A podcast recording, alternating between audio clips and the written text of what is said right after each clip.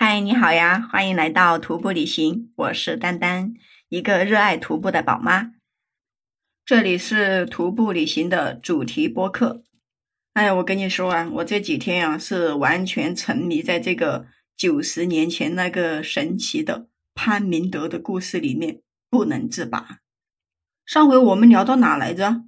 哦，对了，我们聊到了千辛万苦，终于找到了证据，九十年前。潘德明真的环游过世界，对吧？而且呢，这个世界各国的元首都接见过他。可是很多疑虑也涌上了我的心头，就比如说，嗯，他回国以后为什么从来不透露自己的身份呢？一切的故事啊，都还要从一九二七年的夏天说起。那个时候啊，潘德明才十九岁，他在南京的四牌楼看中了一家店面。他手头呢也有点积蓄，就打算跟他朋友合伙开一家西餐厅，名字呢就叫做快活岭。至于他为什么要开西餐厅呢？潘德明也在书信中说过，自己啊从小就有环游世界的梦想，但他认为呢，环游世界之前必须要做好两个准备，第一就是精通语言，第二呢就是身体健康。身体的条件这件事，对于潘德明来说根本就不是事儿。就好比说吧，那一年南京城里面开全国运动会，潘德明看着运动员们跳高，一个个的干劲十足，但是呢，就是没有人跳得过去。潘德明就在旁边说：“哦，这好像也不是很高嘛。”旁边的人就说他：“哎呦，就你说的风凉话，不高，你去跳一个试试嘛。”结果你猜他跳过去了没有？潘德明穿着西装和皮鞋，很轻松的就跳了过去。旁边的人啊都看得目瞪口呆。哎呀，你想想看，穿着西装跟皮鞋都能跳过去。再说说第二项语言，潘德明的语言天赋很高，他愣是啊在南京城里跟各种老外搭讪，学会了好几国的语言。而他现在。之所以要开西餐厅，就是想进一步的接触老外，练习口语。就这样，在快活林里面干了三年。一九三零年的时候，潘德明就看到了报纸上那篇有关于亚细亚旅行团的消息。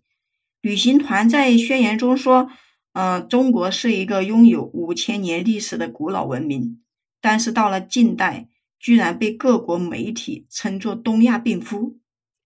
你想想看，就连我们听到这个词语都会特别的不舒服。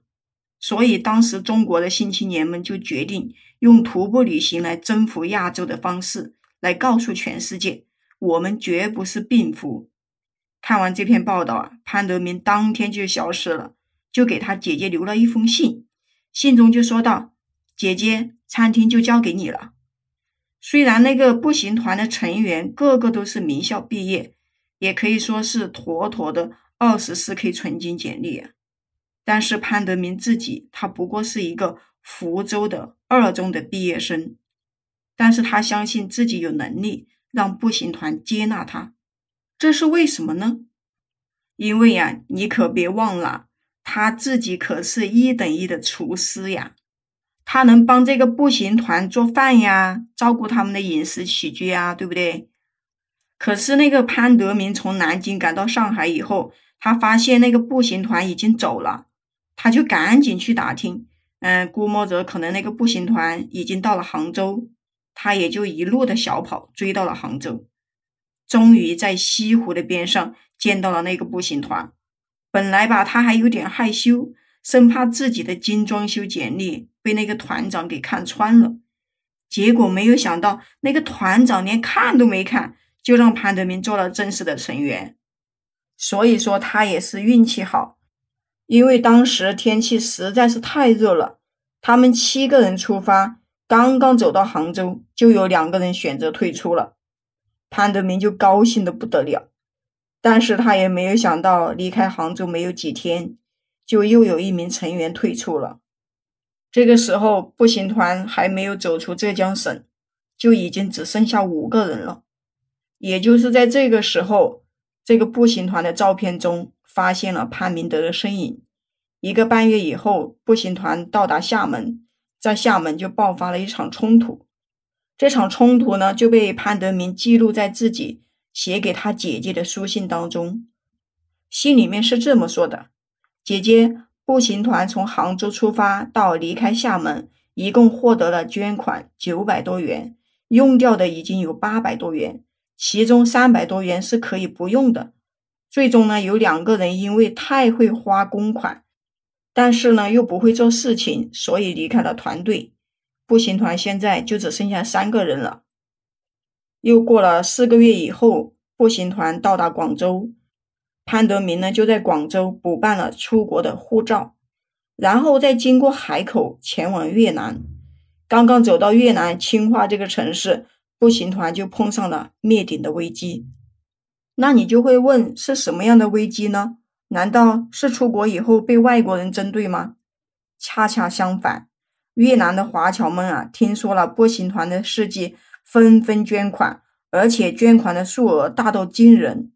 潘德明就在书信当中说：“姐姐，团长他们不想离开越南，甚至说，如果在东南亚转一圈，那他们得到的捐款一辈子也用不完。”潘德明就在信里说：“呃，自己心里特别的难受，开始还以为是金钱腐蚀了信念，但是后来自己在会议上强烈建议向西走，去非洲，那不是步行团一直。”大吹特吹要去的地方嘛，但是他的队友的笑容就好像早就已经预谋好了的一样。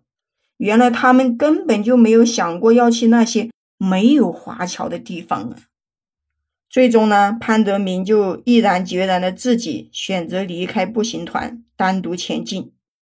在他走到越南西贡的时候，他就自己一个人，然后呢买了一辆自行车。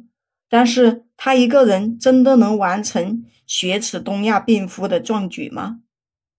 关注丹丹，订阅徒步旅行，记得给我点赞、留言互动哦。如果说你也喜欢户外，喜欢徒步旅行，那么你就可以加入丹丹的听友粉丝群，播客丹丹八幺八，就是播客丹丹的全拼加上八幺八。我们下期再见。